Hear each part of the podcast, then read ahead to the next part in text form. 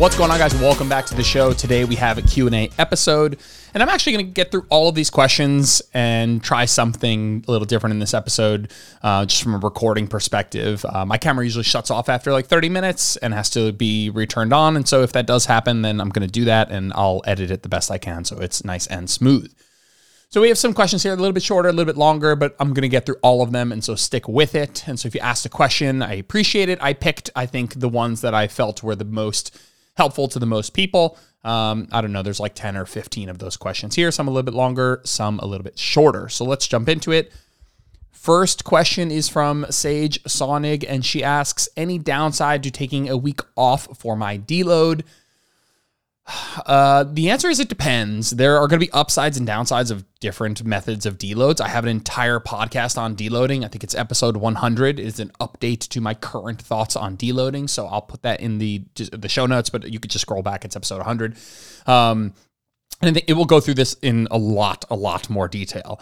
Um, I actually am a fan of at least considering taking a week off for some people. I think the psychological benefits of taking a week off are underrated. I think more people could benefit from taking some time away from the gym in my experience of working with people and myself.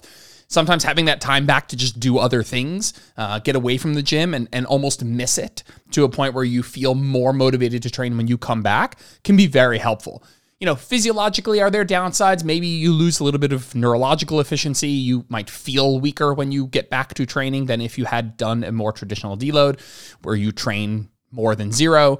Um, you might lose some fluid, some glycogen, some fluid in the cell, and you might actually look a little flatter sometimes. Uh, I don't think a week is long enough to make any of that meaningful. Just has to be said that those things might happen. Um, Definitely no muscle loss, like actual loss of muscle cell size, like actual loss of muscle tissue. That is not going to happen in a week, especially if you're at maintenance. Um, so I wouldn't actually be worried about losing actual muscle. Um, maybe over the long term, slightly less optimal for long term gains. That I think you would have to say that that is the truth. That doing nothing is, you know, if you did nothing all the time, versus doing you know more of a traditional deload where you'd have some form of small stimulative training but you know you lower volume or you lower intensity or you change the stimulus. Those are probably on the net balance. If you had to pick one or the other forever probably better for gains over time. But you don't have to pick one forever. You can use you know each of these tools you know in an amount that helps you. And so I love doing this periodically. I find if a client is in a high state of fatigue, maybe very low motivation to train, just kind of feeling blah about training, or even if they're still excited to train, but they're feeling very like physically fatigued, whether that's systemically or joint joint pain or chronic soreness, that some time away from the gym altogether can be really nice. Uh, and again, so we got to take this uh, individually, but I think periodically doing this is totally fine. I even think she added some context of doing this, like, oh, I, you know, I'm doing this back on back to back deloads. I don't think there's anything uniquely negative about doing it in back to back deloads. I would say that you know, on the spectrum of doing it every single time you deload, just taking a week off versus doing this uh, a bit more sparingly when you think psychologically or phys- physically you need it. Maybe I lean a little bit more on that side, but I have clients who have made amazing progress every time the deload rolls around. They take a full week away from the gym. So is it going to inhibit you from making gains? No. Might it be psychologically what you need sometimes? Yes. Um, and so again, it's a, it's a, I hate this term, but like it's a tool in the toolbox, meaning like it's something that you can use if you feel that that's something that's right for you in that moment. You know, if you work with a coach, I'll be looking at some of those like low motivation to train, you know, how fatigued, when's the last time you did this? Are you going on vacation? Are there external factors that might make taking a week off easier? So I'll look at all that and I think it's something that should absolutely be considered. If you want a longer discussion about all the ways you can deload and pros and cons of different methods, go check out episode 100. Definitely goes into it in more depth. Cool. Next question is from Amber Jacobs, and so long. Some of these are uh, longer entries, so I'm going to read them verbatim here, um, or not verbatim, depending on if I want to amend something. But she says, "I'm five foot.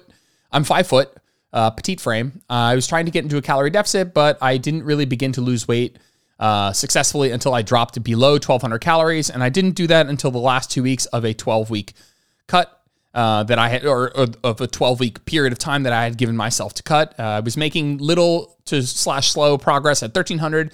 I only weigh 106 pounds, so she's five foot, 106 pounds. My question is Can you address smaller petite women like myself in terms of calorie deficit? Generally, there's this sentiment of like, don't drop below 1200. That's a red flag. But I think that that's not geared towards someone like myself. I also work a desk job. I work out four to five times a week for an hour, but primarily sit the rest of the day. So, based on everything I'm learning and observing about myself, I think it would be okay and safe for me to drop calories lower for a period of time. Thoughts? And yeah, I'm trying to get more movement in, evening walks, etc. So, thank you, Amber. Great question. Um, this this like don't eat less than 1200 crowd. Like you should never eat less than 1200 crowd. I think they're trying to do their they're trying to do a nice thing right? They're trying to encourage people not to do things that are overly extreme that they might not necessarily have uh, they're, they're trying to get people to not adopt a, a, format of dieting that will likely lead to them not being successful in the long term. And I think for most people out there, if I had to give a very generalized blanket statement of, you know, should people be dieting uh, super aggressively or should pe- people be dieting more moderately? I, I would have to say more moderately, but that, you know, that doesn't mean there aren't people who are going to do great dieting more aggressively. Now, the, the added context that you give is that you're five foot, 106 pounds. And so going below 1200 isn't aggressive for you, relatively speaking. Um, you know, I, I, it's hard to give very specific answers because if we were talking, you know, if you were a one-on-one client, I'd know a bit more about you, how uh, meticulously you're tracking your step count, stuff like that.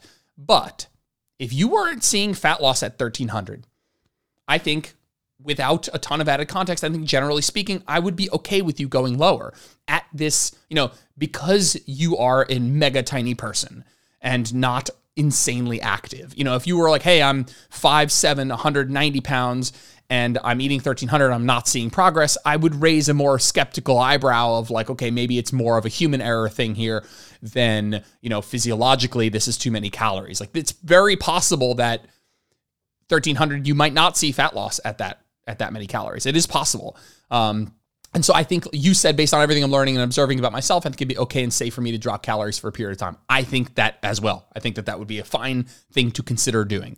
Um, I would trust the bio, your biofeedback and the data. I would want to know about how you're feeling. If you're like, hey, I'm not mega uncomfortable, I'm not insanely hungry, I'm not insanely fatigued, and I'm not losing weight, well, then I would say you're not in a deficit and you can go into a deficit if you so choose.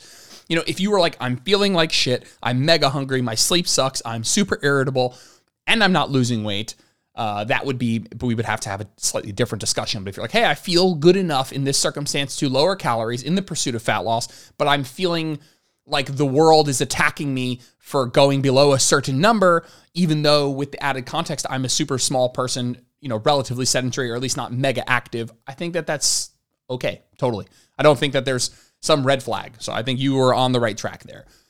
I had two thoughts while I was reading that, and I may overstep here, but it's my podcast, and I'm, I'm you know, gonna say it. Um, you know, at five foot 106, you are not overweight. And that doesn't mean that people who are not overweight, and we can define what overweight even means. Um, I'm to use it in a very general term, not, not like in a BMI term. But weight loss for you is not about health at this point. My point is that you getting leaner is not you getting healthier at this point. So these are non health related pursuits that we're talking about. So they're mostly aesthetic pursuits um, that you are discussing that you're pursuing here. And I just want to just be very clear that there's a difference between the conversation that we just had about you can do this versus, you know, I would push you to do this. And I would just, if I'm you, just consider, like everybody should, is the juice worth the squeeze? Is getting even leaner at this point something that that is worth paying the amount of discomfort you'd have to pay? Only you can tell. But I would hate for you to I would hate for anybody to get to a point where they are sacrificing what might be their best life. And, and most people's best life is probably not losing, quote, the last few pounds and being shredded and having six pack. Most people's life, best life is going to be a couple pounds above that with a couple hundred extra calories. Uh, and so just just keep that in context. I guess that's more of a general statement for everybody, but in your context, I was like, hmm, this person's probably already pretty lean.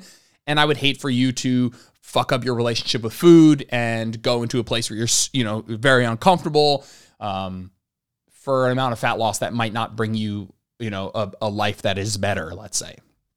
And the second thing I wanted to say is just a general statement of like, this is why it's harder for smaller people to lose weight.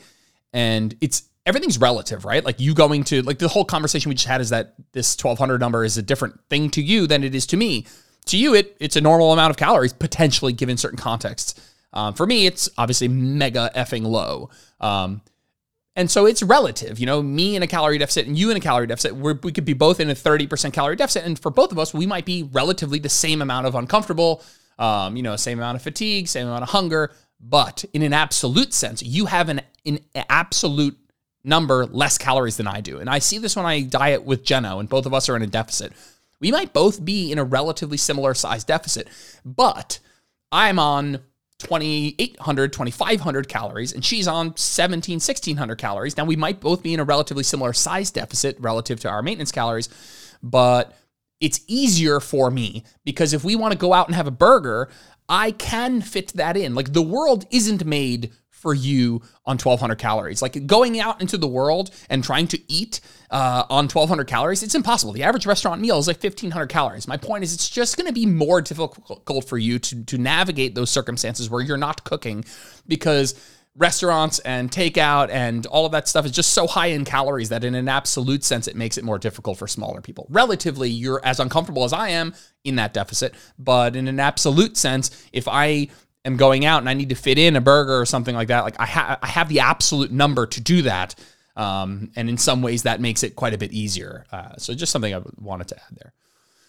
Next question is from Caro Hod. I don't know. He or she asks After years of restriction, is a year of reversing and maintenance enough of a base for an effective cut? Um, physiologically speaking, is a year at maintenance enough that physiologically you should be in a pretty good place to, to sustain a cut? Uh, I, I, think so. Yeah. Um, you know what? What does it take to sustain a cut? I think being physiologically in a good place is is a really good one. As, you know, uh, some amount of like a prerequisite to deficiting is probably spending a good amount of time in abundance, whether that's a surplus or just eating enough where you're not in a deficit. So I think you're doing a good job here. I don't know if you'll be able to have an effective cut because it's more than just you. My point is, I physiologically, I think you've checked that box. That's the question you're asking: is have I checked this physiological box of I've done the job where I've probably set my body up physiologically to handle a period of lower calories? I'd say probably yes. Um, there's also the environmental factor. I mean, I don't know what your life is like. Maybe physiologically, you can, you know, from a I've been eating enough perspective, you're in a good place. But maybe your sleep sucks and you're going through a high stress state, um, and you know you're going through a breakup, you're moving or whatever it is. And so there are other factors that will go into this. Like, do I suspect this person would be successful in a cut, or can your body handle being in a cut? I don't know. But this box, I think you have for sure checked. And if you think, okay, I've been eating a lot for a year, I've gone away from fat loss for a year, uh, I feel, you know, it's not just oh I've been in out of a cut for a year. I've been at maintenance. It's how do you feel? Like you should be feeling invincible. Like you should be feeling, you know, in a state of abundance where you're not. Yeah, obviously people are hungry all the time. Like like during all states of caloric intake in a surplus i still get hungry like but it, you should be feeling like hey i could live this way for the rest of my life my sleep is good my trade-offs that i need to make to enjoy my life are good i'm not constantly thinking about food. I'm not wrestling with my relationship with food. What do those things look like? Now, I expect those to be in a decent place if you've been at maintenance for a year. But if they're not in a good place, then you know, just saying I've been at maintenance for a year doesn't ref- it's not being reflected in how you actually feel. So I would assess those things as well. Next question is from I am Mirithadas. Maybe that's it. Maybe I butchered it. Um, how to know what phase I should be in right now after some yo yo dieting I'm currently binging. I don't have a long answer to this. This is a very simple answer. I don't, the phase you should be in is not trying to lose weight. Uh, the phase you should be in is trying to feed your body and get to the point where I just named all those things where you're like, my relationship with food is in a good place. My biofeedback's good. I'm sleeping well. My energy levels are good. I'm not always constantly thinking about food. My training is going well. That's the phase you should be in right now. So whether that's maintenance or surplus, um, if I have a person who's yo-yo dieting, and and then you know part of yo-yo dieting is let's say binging, where you have periods of you know I'm dieting and periods of I'm eating a lot more than I'd like to. Um, I would probably look for some amount of sustainability is a weird word, but some sort of like I'm thinking of yo-yo dieting, something that's very volatile, a lot of ups and downs. I would be looking for some sort of like baseline. Get yourself to a baseline where you're like, hey, I'm consistently eating enough. I'm consistently feeling good before going into a period of like giving yourself less than you need. So the answer is not cutting. That's the phase you should be in. Emma Hunter. I have limited weight. I have dumbbells at home. I prefer doing lengthened work before my shortened position work. i.e., doing squats before glute bridges, squats being a lengthened position, bridges being a short position. Um, because if I do the short work first, I feel like I could grind out loads for ages. My weights are still heavy enough so, so that things like squats and RDLs are hard um, and I can get them close to fail. But I heard doing short position first is better for hypertrophy. So I have a couple thoughts uh, when I read this question. The first thought was that I actually don't think your problem that you're having in your brain is actually a short position length of position work. I think it's literally that the glute bridge or hip thrust, or whichever one of those you're doing, uh, is an exercise where you can just do so much load that you don't have enough load to really do it without being pre fatigued, without doing something else for the glutes. And so if you do RDLs and squats, then the amount of load that you need to challenge the glutes with glute bridges actually goes down because your glutes are so tired. So I don't actually think this is like a short position length of position work. I think it's you basically saying, you know, I can't do glute bridges first because I'm so fresh and I'm so strong in that state. I don't have the amount of load I would need to challenge the glutes in a glute bridge if I do them first. In that case, I love this. I wouldn't do the glute bridges first. I would do them later. You know, if I have clients who like if I'm programming something like a goblet squat, let's say, which you could argue is not optimal for hypertrophy because a lot of people are going to be limited by the amount of weight they can load, whether that's just like uh, like how wieldy it is, like being able to literally physically hold it, or their upper back musculature is the thing that fails because that weight is kind of pulling them uh, forward. You know, people would be like, "Hey, a goblet squat's suboptimal because you might not be bringing the quads close to failure. Quite often, most people, when they load weight in front of the body, are going to find that it's their ability to stay upright that is going to fail first. Now, I like pro- programming some front loaded work, a goblet squat, a dumbbell front squat, a barbell front squat, but I probably won't ever program it very early in the session. I will want the quads to be a little bit toasty so that you don't need as much load, which means you're probably less likely to have that sort of failure from you know, not being able to keep your spine in extension, your, you know, your upper back wants to round uh, your core, whatever fatigues first. And so I honestly don't think this order of exercises from short position to lengthened position. Like when we talk about exercise order, we have to look at uh, several factors. You know, when I'm putting together a workout, I'm not like, well, yep, all the short position work first. And the rationale she's talking about is, you know, if you do your short position work first, that's technically where our muscle will fatigue first. And you can probably go from short to lengthened and in the entirety of that workout, get a bit more high quality tension because when the short position fatigues, we can still work in more of a lengthened position.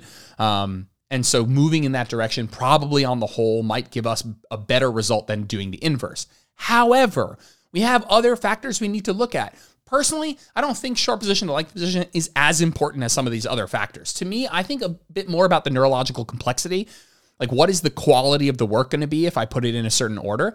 Let's take like you want to do leg extension and back squat. Back squat's about as neurologically complex as hypertrophy gets. And it's not as neurologically complex as like a, something for Olympic weightlifting, you know, a, a, a, clean, a jerk, whatever, anything like that, a snatch. Um, but it's pretty neurologically complex for the average person who's not, you know, 10 years into squatting. And so you might say, well, I got to do the short position work first. So I'm going to do the leg extension first, and then I'm going to do the back squat afterwards. I wouldn't do that. Something I wouldn't do it ever with anybody, but generally, I, am thinking about my group program. I wouldn't program that uh, because I want. I don't want your quads or your nervous system to be fatigued when you go into a movement like a squat. That when I say neurologically complex, I mean it takes a bit of coordination, let's say.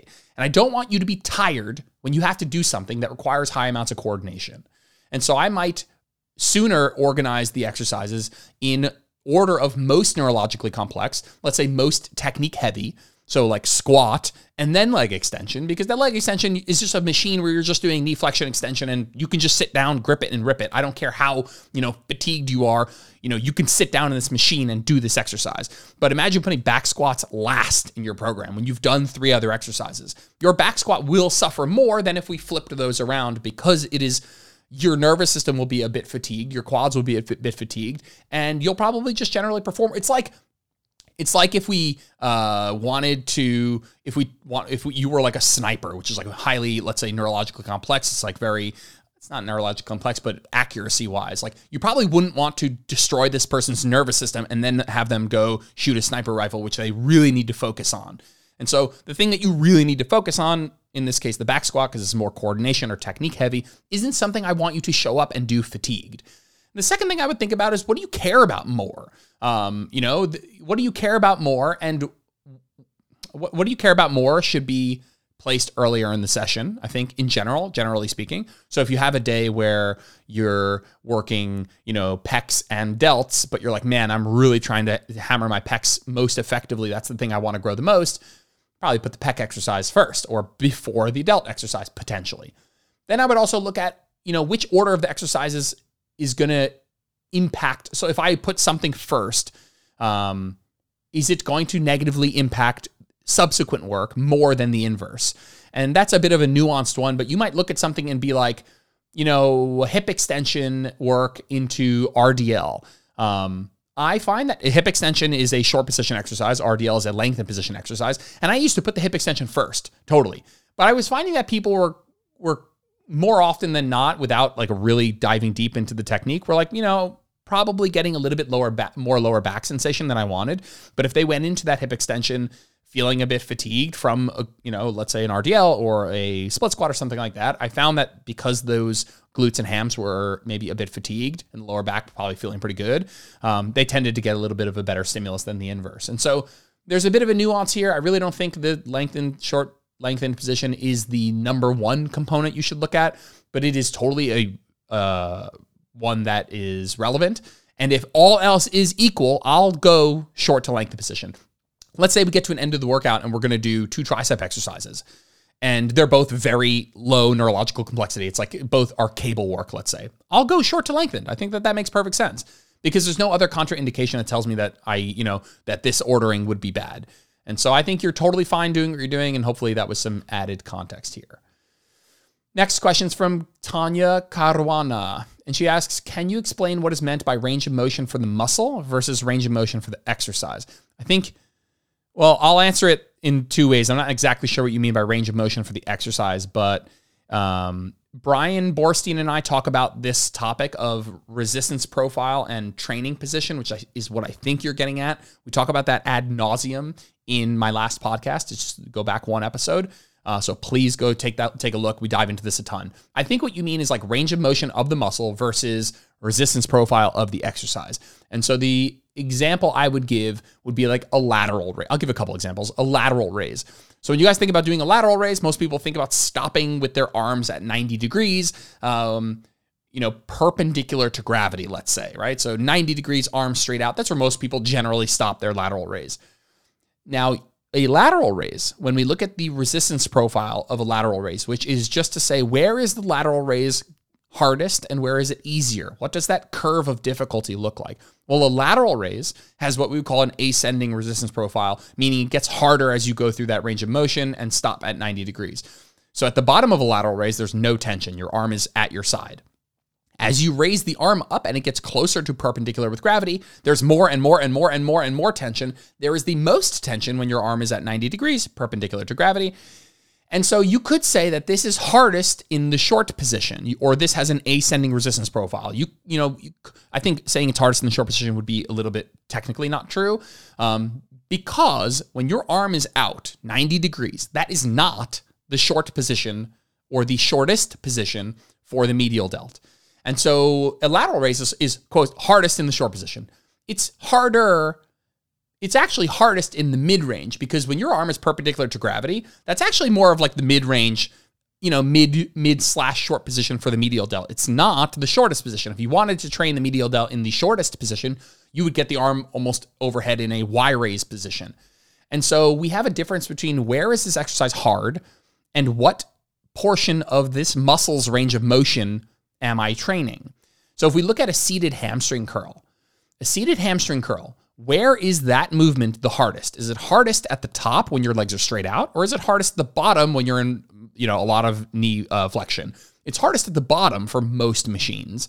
And so that you could say is hardest in the short position, and it is. But you could also say that you are training the, the hamstrings in a lengthened position because when you are in a seated position and you are in, you know, something like 90 degrees of hip flexion, that lengthens the hamstrings. And so we have this relationship between what is the position of the muscle? What what position of the muscle am I training and where is this exercise hardest? And again, if that's uh, something that interests you, or if that just confused the hell out of you, go listen to the podcast with me and Bryan. We the first question I ask him, we break this down a ton. Uh, we talk about the difference between resistance profile and anatomical position, and how they matter for hypertrophy or don't matter for hypertrophy. Um, and so the range of motion for the muscle is like, okay, you know, uh, you know, if I have my arm directly overhead in a Y raise position, that's the shortest position for the medial delt. And so if I stop halfway, that's probably the mid range, and towards the bottom, that's the lengthened position. The range of motion for the exercise, I think you were talking about resistance profile, is going to tell me where along that range of motion or where along the range of motion of this movement is it the hardest.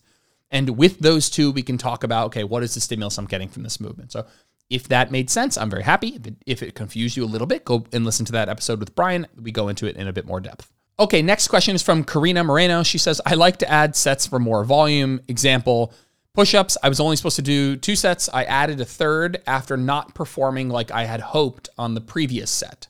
I like to feel a pump at the end of the workout, and this helps me feel that. This is fun for me. Is this junk volume? I find I can recover for next workout. Uh, so I had a, a couple thoughts reading this question. The first was, I don't know. I, am not there exactly with you while this session is going on. So I'm going to take some leaps in trying to understand exactly what was happening. And so hopefully some of this sticks here. But generally speaking, you're actually not recovering for the next workout if your performance regresses, right? So if you're like, hey, I was supposed to get 10 on my second set, but I only got nine, or I, you know, I got 10 last week and this week I only got eight or nine.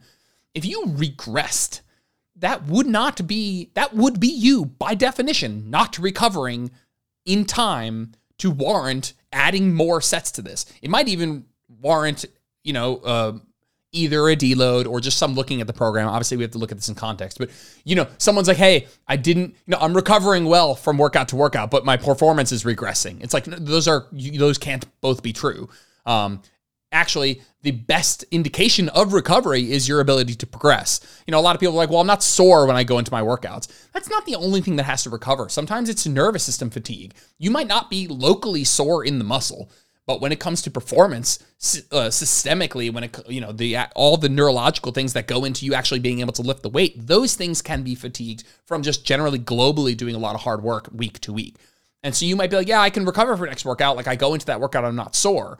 But then if you find that there's performance regression, that's usually like um, you know, um, you know, your uh, uh, Renaissance periodization would say something like your system, you've reached your systemic MRV, meaning it's not like locally a muscle has been taken too far. You haven't overtrained a muscle, you've overtrained the system, and the system being, you know, your nervous system's ability to actually push hard and lift this weight more than you did last time. So that's something to consider. Um, basically, a TLDR of that would be in the face of regression, performance regression, I would not add a set. Now, there's a bit of nuance to that because if you're later in the meso and you're finding that you're not progressing, or you know um, you're progressing insanely slowly, let's say, which I guess in the insanely slowly I might not add a set. But if you find that like performance is good, but you're not actually beating yourself the last week or two, I don't think adding a set is the end of the world. And so I might sit, you know, I might die on this fence of like, if you're regressing, don't add a set. If you're matching previous weeks late in the meso and you find, you know, like deload is in a couple of weeks and you find that you feel good, but you're just matching, you could add a set. That sometimes is one way to break through a plateau. Um, so there's certainly some nuance there, but I would not think to myself, hmm, I regressed from my performance last week. So let's add a set this week. That wouldn't be something I would do. Um, I think this idea of like, well, I'm recovering fine. Recovery and performance are intertwined. They are more or less synonymous. And if you're not able to perform at least as well as you did last time, you're not recovering in time. Um, what else? Uh, you asked, is this junk? Let's say. So let's move on from that and let's say what. Let's just have a more general discussion about what is junk. It's junk if it pushes you to this point where you can't recover. So let's say you did fine this week, um, and you wanted to add a set, and you added a set, and then the next week you find that when you go into doing your push-ups and you're doing these three sets, you find that you regress in performance. And that could be from the fact that you added that set last week. It was just too much for you to recover from. So it's junk if it pushes you beyond the point from which you can recover. It's junk if it's outside of the hypertrophy rep range. If it's less than five reps, if it's more than 30 reps. It's technically not true. You still get hypertrophy from outside that rep range. It's just less efficient hypertrophy. And so we might just say, you know, as a good rule of thumb, let's stay in that range. Um, it's junk if it's not close enough to failure, which is not the circumstance here. I know you're taking this set, clo- you know, all the way to failure. You're trying as hard as as you can to beat last week. Um, but generally, junk volume, if it's not close enough to failure within, let's say, four, four or five reps, um, then basically it was work that you did that you get no hypertrophy for, which we're going to call junk. Um, it's junk if you can tell the quality of work has diminished substantially and you lack that like neural drive. A lot of times, you know, you might find, and this kind of goes hand in hand with taking the muscle close to failure, you might find late in the session, if your workouts are getting really long, that those last exercise or two, you're thinking about those sets and you're like, did I really take the muscle close to failure? Or was the quality of the work just low and I got to a point where my my mind stopped and I was like I just can't do this anymore. The quality of work went down, the neural drive is low, the effort is low. You might think, "Oh, this feels hard," but you stopped the set before the actual muscle got close to failure because something else got close to failure. Um, and so, you know, those are some things that you might want to look at in case it's junk. I it's tricky. If you're if you're progressing, here's a very general rule. When someone is like, "Hey Jordan, can I add this to your program or can I add this to my program?" If you add that thing and you are able to progress week to week, again, not forever, but reasonably well for a number of weeks until it, you know, it's a reasonable time to deload and you are recovering enough to progress or at least match previous week's efforts, then I think that that's fine. It's not junk. You can go ahead and do that. You know, uh, I'll have someone who's like, hey, can I add deadlifts to your program? And I usually will say something like, if you add deadlifts to the program and you're still uh, surviving this workout enough that you can progress on everything, great. It's just unlikely that will be the case. Uh, it's unlikely that you can add deadlifts to an already like well structured hypertrophy program and find that you can still progress on everything. Now, if you could, if somebody could, if they're like, hey, I added heavy deadlifts and I'm progressing on everything and I'm working close to failure and I feel great, it's awesome. And I don't have anything to say to that. That's fantastic. Um, so when you think about, is this junk? Think to myself, in your context here, am I able to at least match what I did week to week? Or when I add this, do I find that next week it's I can't match what I did last week because I've just set myself up with work that I could not recover from. And now it's a bit more nuanced than that because you might just be adding, like, you might not be recovering well enough from the totality of your training. It might not just be specifically locally the muscles worked in the push up, it could just be systemically all of the work that you're doing. Um, and it all, in some ways, especially systemically, goes into one bucket. Um, let me browse the question again. Is uh, this is fun for me? Is it junk volume? I find I can recover. If you are recovering well enough to for performance to at least match, if not beat, then by all means do it. If you're finding that you locally feel recovered, but when it comes to performance, you're like, well, I'm not really progressing and I feel like the quality of work isn't that great.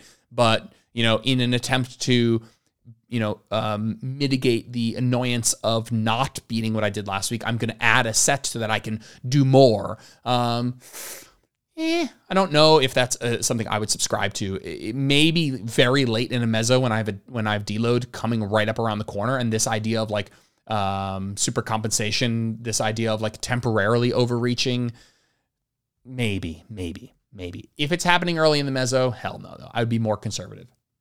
Next question is from Jude, bunch of E's. Would love your opinion on waist trainers. I think they're shit and a scam. Uh, they are shit and a scam. That's it. Anything else I want to say on that? Not really. That's it. Basically, just bullshit to steal your money. Cool. Next question is from 789 Kelly. Can you discuss what happens to muscle when we don't train for weeks or months? Um, yeah, sure. What happens to the muscle? Um, first, what will happen is within a couple of weeks, you will lose glycogen and fluid in the cell. And so you might find that, let's say, you know, we talked about that person taking a week off of their deload. Let's say you take two weeks off. You might find that when you look in the mirror after those two weeks, you look flat, you look smaller. You look maybe like you think you've, you know, you look like you've lost muscle. But losing muscle technically means like like having the muscle cells shrink, like losing that muscle tissue. We're not losing muscle tissue in one to two weeks. You might lose some fluid in the cell, which makes you look flatter, probably, you know, uh, has something to do with a negative impact in performance, but you're not actually losing what is matters most, the actual muscle tissue. That fluid is more uh, more transient, comes and goes. And so if you lost that fluid, you probably gain a bunch of that fluid back in the first couple workouts when you get back to training. That glycogen storage, uh, the, the just some of the other fluids that are in the muscle cell there, they're going to come back very quickly. And so the, just like they go away the quickest, they come back the quickest. Um, again, when people are like, "Oh, I I, I feel like I lost muscle. I, I took ten days off," it's you didn't lose muscle tissue.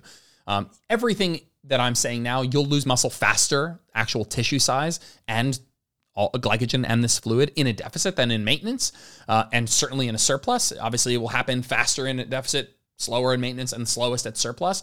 Um, but generally, these timelines are are uh, are going to be relative to that nutrition intake, but relative to each other, that it's the same.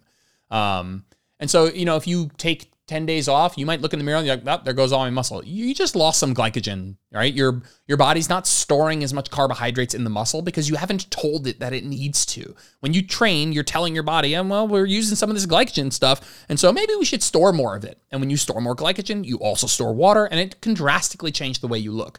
But actually losing muscle tissue takes quite a bit of time, likely three to four weeks of inactivity or more sometimes, depending on you know circumstances, specifically nutrition status.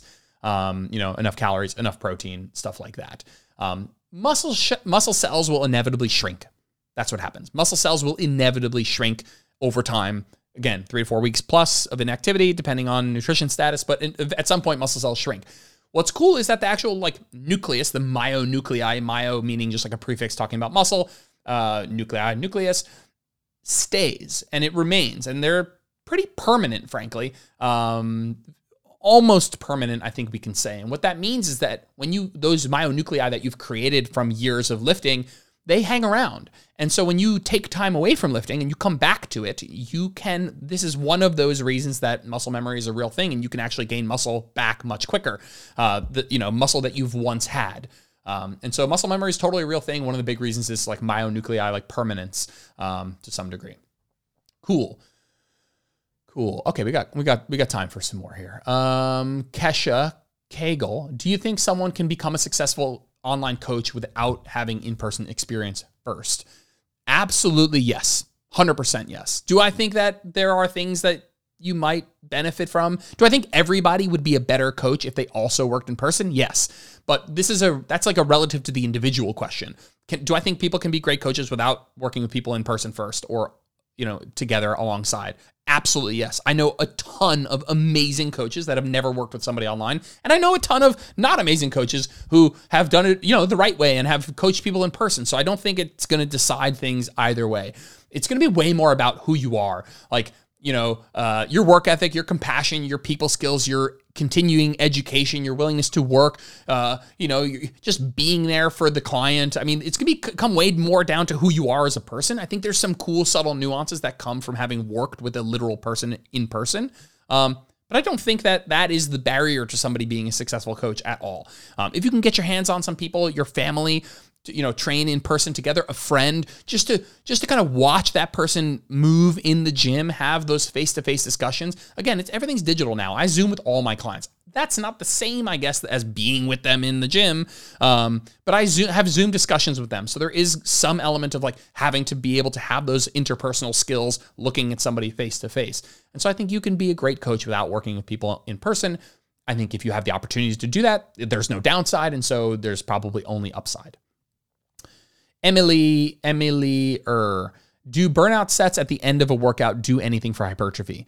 Um, and we're going to reference some of that junk volume chat that we had in uh, Karina's question a couple questions ago, but super broad. Here's what you need to know. We want to work the target muscle close to failure in the 5 to 30 rep range. There's some arguments for maybe not going that high, but let's keep it very general for right now. If you're doing that, which means taking the target muscle close to failure in the 5 to 30 rep range, it's it's going to be it's going to cause hypertrophy. So you can all, right out of the gate say, "Well, my coach has me doing 20 walking lunges per side at the end of a workout as like a burnout. They've called it a burnout. Is this a, a waste of time? I don't think so. If you're going to take the muscle close to failure at 20 reps, you know, let's say for an example, walking lunges, which maybe there's some argument that that's going to be pretty cardiovascular demanding, but whatever. Um, it's going to be hypertrophic. It's going to build muscle. And you could layer on top of that if we, you know, this isn't technically has to do with burnouts, but we need to have some element of pushing progression over time. And so, you know, if you're if you have like random burnouts, so here's the deal. If you if your burnout is more than 30 reps, has no element of progression to it, meaning week to week, you're not actually trying to do a little bit more, you're not actually pushing those same exercises week to week, then I'd probably say it's more of a sensation driven thing that your coach has put in where it's like, this is going to make them feel good, which, to be honest, isn't the end of the world. If you really like doing this 60 rep booty band burnout or something, you know, if you really like it, that, that's great. Just know that it's probably not as hypertrophic as some of the other stuff that you could be doing. Um, so do anything for hypertrophy. If you want something to do something for hypertrophy, take a target muscle close to failure in under 30 reps. And then from there, try to progress over time. If your burnout burnout does that, I mean, we can call anything a burnout. There's no like objective definition to burnout. If your burnout does that, then it's going to be great for it's going to be hypertrophic, not a waste of time.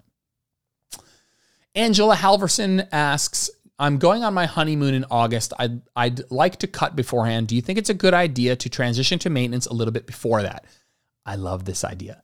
I think it's a great idea. I think if you're going away on a trip, and whether that's the thing you're cutting for or not, if you know that towards the end of that cut, you're going on a trip, and in that trip, you're probably going to eat or drink more than normal, I might transition to maintenance a little bit before that, just like physiologically, the kind of person you are, the hunger levels that you have um, at the end of a cut are going to be less optimal for that scenario than you going into that trip feeling good already.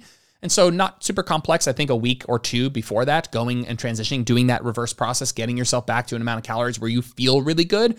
That person's probably going to have a better chance at enjoying their of of enjoying their vacation instead of maybe taking things a little bit overboard. Angela had a second question. For a cut, would you advise tracking macros very closely, weighing in daily, doing photos twice a month, and measuring weekly? Listen, everybody is different. The amount of uh, self monitoring and quantification you're going to do is going to match with what you think is sustainable and, you know, uh, you know, fits well with your relationship with food and to those actions themselves, how you feel about those actions. So, Find a level of how much tracking and self monitoring you're going to do that feels sustainable, doesn't fuck with your relationship with food, and gives you the desired result, which is going to be different for everybody. Personally, I'm not a big fan of the average person tracking macros. Um, I just feel like that's that is a a larger puzzle. It is a puzzle that has three components to it. When in reality, there are two components that matter a whole lot more. That you know, calories and protein. That might be and it's not that when you track macros, you don't track calories. You do. But I'm just talking about the thing that you're actually quantifying. Um, I would sooner rather, again, in a very generalized statement, have the average person track calories and protein than all the macros because I just feel like the added flexibility of not worrying so much about carb and fat ratios might make it more sustainable and probably does for the average person. So that's my two cents. Do I have clients who track all the macros? Yes, less so for sure. Um, and usually for different reasons other than better results. Because just in case you're not familiar with this, if calories and protein are equated, your carb to fat ratio outside of actually no, not outside of nothing will not make a difference in your body composition. Calories and protein are going to decide body composition changes. At the extreme level, I probably wouldn't want to see people go mega, mega, mega low carb, you know, go keto if their goal has something to do with performance in the gym. But you know, even people who go keto can be successful on weight loss and have crazy body composition changes and still build muscle. So, um, you know, weighing in daily and taking weekly averages, I think is a good idea. Whether you weigh in weekly, you need to get, I think, enough weigh-ins that you can take averages. Um, if you weigh in weekly, then it, let's say you weigh in once a week. You weigh in once a week, we are judging your weight loss monthly because that's only four weigh-ins and we need more data to really assess what's going on especially for females on you know who have a menstrual cycle. We need to look at this more on a monthly scale. Um, so the more you weigh in you know the the on a smaller scale we can probably judge what's happening. If you weigh in every day we can probably look at the weekly averages and kind of assess what's going on. If you only weigh once a week we're going to probably assess what's going on monthly. Um, and so yeah what about picks and measurements?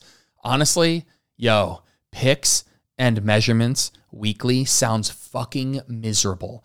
I know I have seen I've been in this game long enough and seen a lot of clients and coaches who are like taking having their clients take pictures weekly.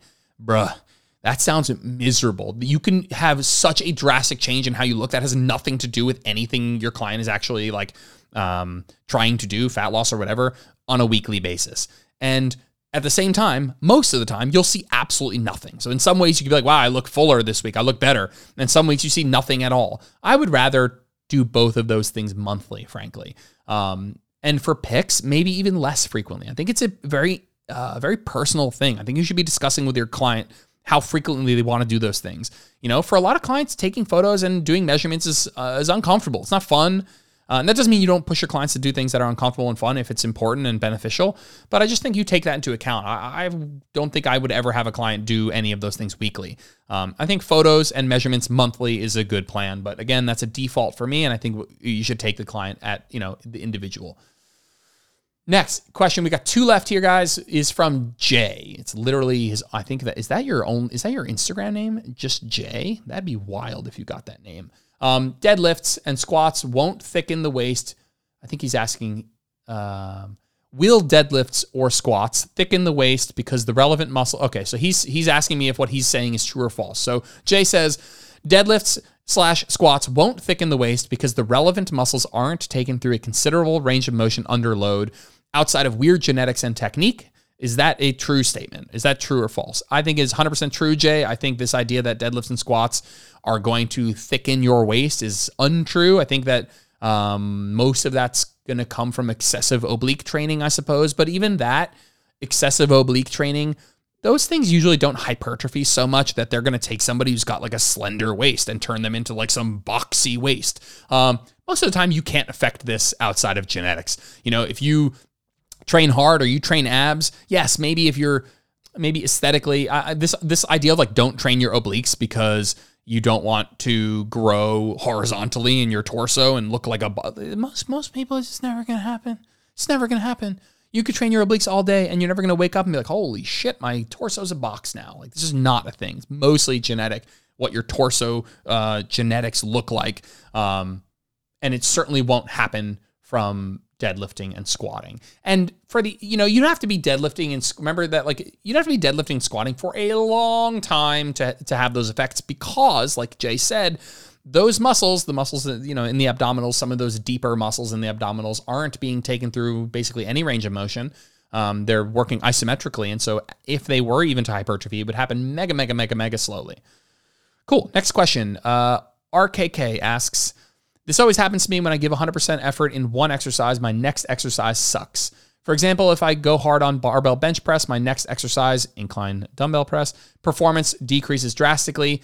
AKA, if I'm fresh, I can do 30 kg for six to eight. But if I'm doing it second, I can do only 22 kg or 25 kg for the same reps. What to do? What to do to come out of this? Uh, okay. So I would keep your performance comparisons in context. I wouldn't compare what you could do fresh to what you could do if you're doing the exercise third. Um, I would compare apples to apples. That's not apples to apples. That's you saying, you know, if I'm really fresh, I can do 30 kg dumbbell presses. Well, you're not really fresh. And what you're doing is in a, in a fatigued state. And that is the just going to happen because you're going to do more than one exercise per uh, per workout. And so I would I would compare more longitudinally, meaning like I would compare what you did with your dumbbell presses third. Let's say let's say your dumbbell press comes second this week to what you did next week when it's come second, and the week after that when it comes second. And that's why we do the same workout in the same order, ideally, so you can have these apples to apples comparisons. You know, it's almost like I wouldn't be so concerned with what you could do at your all-time PR if you were fresh and you put that exercise first. I wouldn't think of it that way because that's not the circumstance you're in. And it's it's not like if you do 25 kg when and, and, you're doing it second and you could really do 30 if it was fresh. It's not like, hey, I'm not getting as much benefit because I really know I could do 30 kg. Hypertrophy is super forgiving. It's not so much uh, about doing weights in comparison to what you could do if you were fresh. It's more about doing weights and reps or weight and reps uh, in the context that you're doing them in, so in a certain slot in the workout, and getting your ass close to failure. Uh, and so, you know, you doing 30 kg for six to eight if you did it first, or you doing 25 kg for six to eight if you do it second after barbell bench press, it's not like the first one gave you that much more gains. There is an argument to do the thing you care about more first, right? If you care about the bench press more, do it first, because you are right. That is the best way to see performance, specific performance in a movement is to do it when you are fresh. But when it comes to hypertrophy, you're you're always going to do more than one exercise per workout, and so you have to accept that the later you get in the workout, especially if you're doing similar muscle group, um, that exercise performance will be worse than if you were fresh, and that is okay. That's normal. That's why you should be comparis- You should be comparing you know, your A1 slot from this week to your A1 slot next week, and your B1 slot this week to your B1 slot next week, instead of your B1 slot to what that exercise would be if it was in the A slot. I'm not worried about that. I want to compare apples to apples. I want my progression to go up over time when I'm doing the same workout. And that is one of those reasons that order, that doing the exercises in the same order is important. But even if you go out of order, if you I have plenty of people in my group that are like, you know, sometimes the leg press is taken and I can't wait, or the cables are taken and I can't wait. And I usually tell them it's okay to go out of order. Um, just remember that that will affect the tracking of things. That if you do something first that you normally do fourth, then you're probably going to do it better. And so just to take that into context and to, as best of your abilities, uh, do the same workout in the same order. All right, guys, that is the end of the Q&A here. Thank you for listening, and I will see you in the next episode. Thanks for tuning in to this episode of Where Optimal Meets Practical. If you liked the episode, it would mean the world to me if you posted a screenshot to your social media or left a five star review on iTunes. That stuff really helps. If you ever want to get in touch with me, just shoot me a DM on Instagram at Jordan Lips Fitness. I'm always around to chat. Thanks, guys. Have a good one.